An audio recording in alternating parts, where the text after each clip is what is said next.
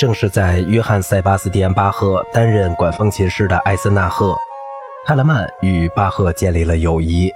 一七一四年，他成为巴赫的一个儿子 K P E 巴赫的教父，他还同田园诗人诺伊麦斯特尔保持着友好的关系，后者是歌剧风格的宗教康塔塔的主要倡导者，是约翰·塞巴斯蒂安·巴赫最推崇的歌剧诗人之一。最后，对泰勒曼的性格有深刻影响的事件也是发生在艾森纳赫。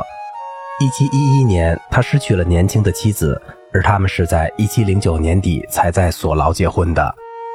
泰勒曼被任命为法兰克福几家教堂的圣咏队指导，他还接受了一个古怪的职位，供职于设在费劳恩施泰因宫廷的法兰克福贵族的一个协会。他在这里忙于一些与音乐无关的事情，监督财政，准备宴会，主持一个烟草协会等等。这种做法是与当时的习惯相符的。泰勒曼接受了这个职位并非自贬身份，远非如此，正因此他才成为城中最显赫的一个圈子的成员。他还于一七一三年成立了规模庞大的音乐协会，从米迦勒节到复活节，该协会每周四在费劳恩施泰因宫聚会，其宗旨是娱乐及促进音乐的发展。这些音乐会非私人性质，陌生人也能被邀请参加。泰勒曼则承担了为音乐会谱曲的任务，独奏小提琴与羽管键琴的奏鸣曲、室内乐、小提琴、双簧管或长笛、大管或低音古提琴的三重奏，与圣经中大卫生平有关的五部清唱剧、几首耶稣受难曲，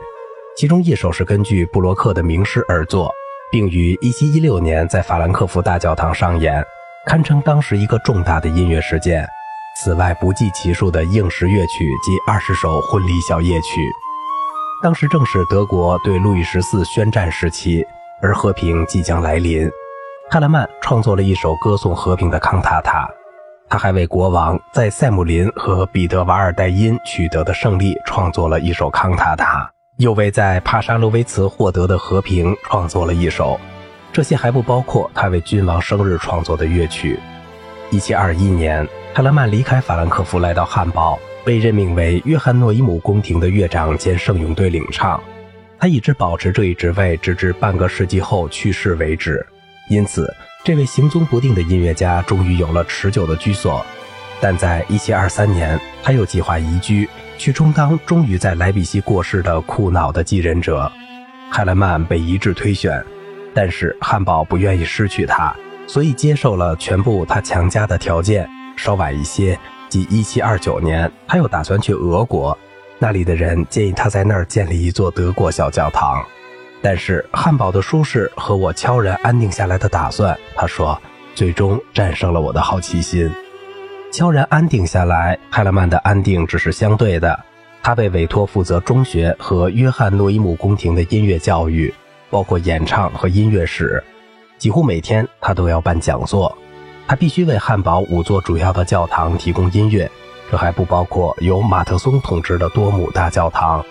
他是汉堡歌剧院的音乐指挥，该剧院曾经极度衰落，但在一七二二年又重整了旗鼓。这一职位绝不是挂名的闲职，支持不同歌唱家的小团体同亨德尔指挥下的伦敦歌剧院的观众一样狂热，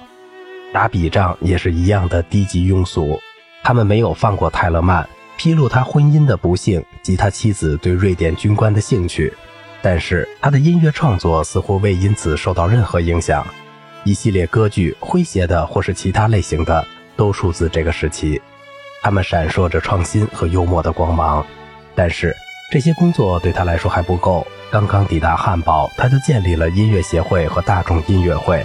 尽管汉堡城中的老辈人企图禁止这位圣咏队领唱让其音乐在公共旅馆里演奏，并且企图禁止演出歌剧、喜剧及其它会导致奢侈的娱乐，但是泰勒曼坚持他的做法，他有自己的一套行事方式。他创立的音乐会直到我们这一时代才终止。最初这些音乐会会在守城士兵的军营里每周一、四下午四点举行，入场费是一个弗罗林加八个格劳申。在这些音乐会上，泰勒曼指挥演出曾经在其他地方演出过的他的全部作品，不管是宗教的还是世俗的，公开的还是私人的，以及他特别为这些音乐会创作的作品，比如赞美诗、清唱剧、康塔塔及器乐曲。他基本上只指挥演出自己的作品。这些活动得到了城中上层人士的参与，受到批评家们的密切关注，加上他的指挥仔细而又严谨，因此盛极一时。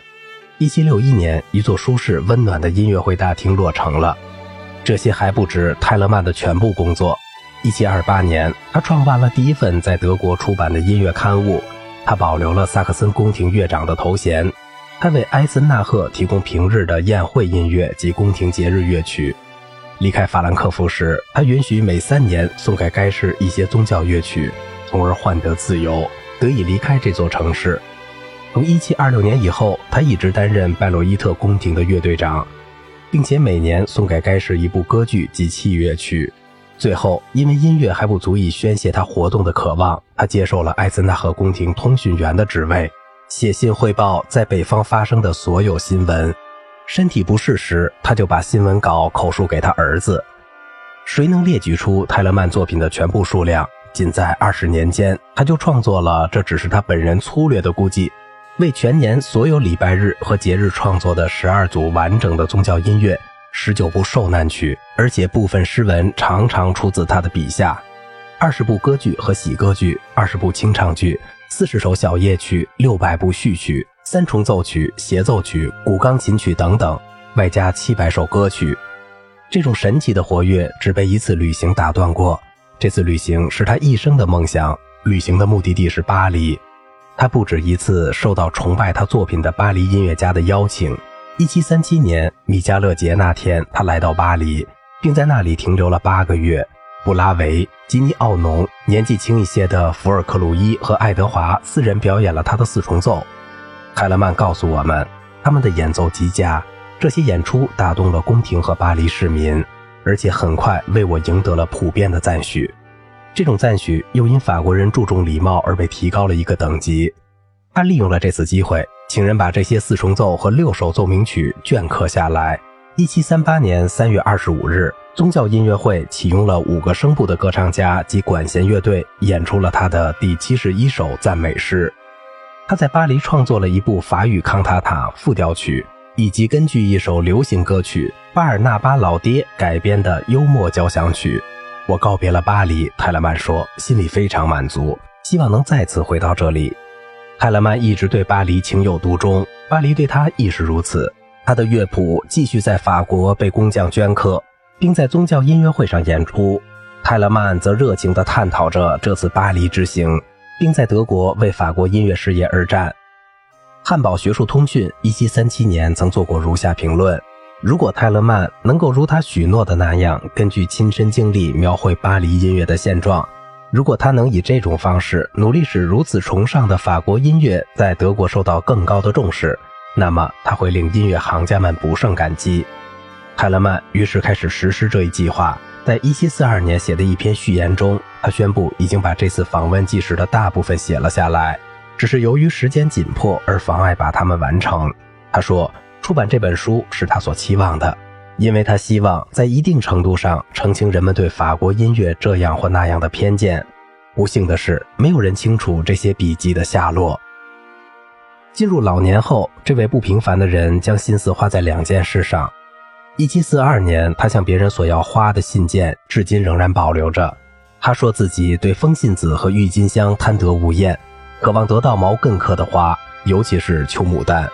此时他双脚软弱无力，视力下降，令他备受困惑，但是他的音乐活力和他的幽默感从未遭到破坏。在创作于一七六二年的一些乐谱下面，他留下了这样一段话：墨水太浓，羽毛笔阻塞，视力糟糕，天气阴郁，如光暗淡。在这样的条件下，我谱写了这首曲子，请不要为此责备我。他最见功力的音乐作品创作于他生命的最后几年，那时他已经年过八旬。在他去世那年，即一七六七年，他出版了另一本理论著作，还创作了一首受难曲。一七六七年六月二十五日，他死于汉堡，年龄和荣耀都令他不堪负荷，享年八十六岁。好了，今天的节目就到这里了，我是小明哥，感谢您的耐心陪伴。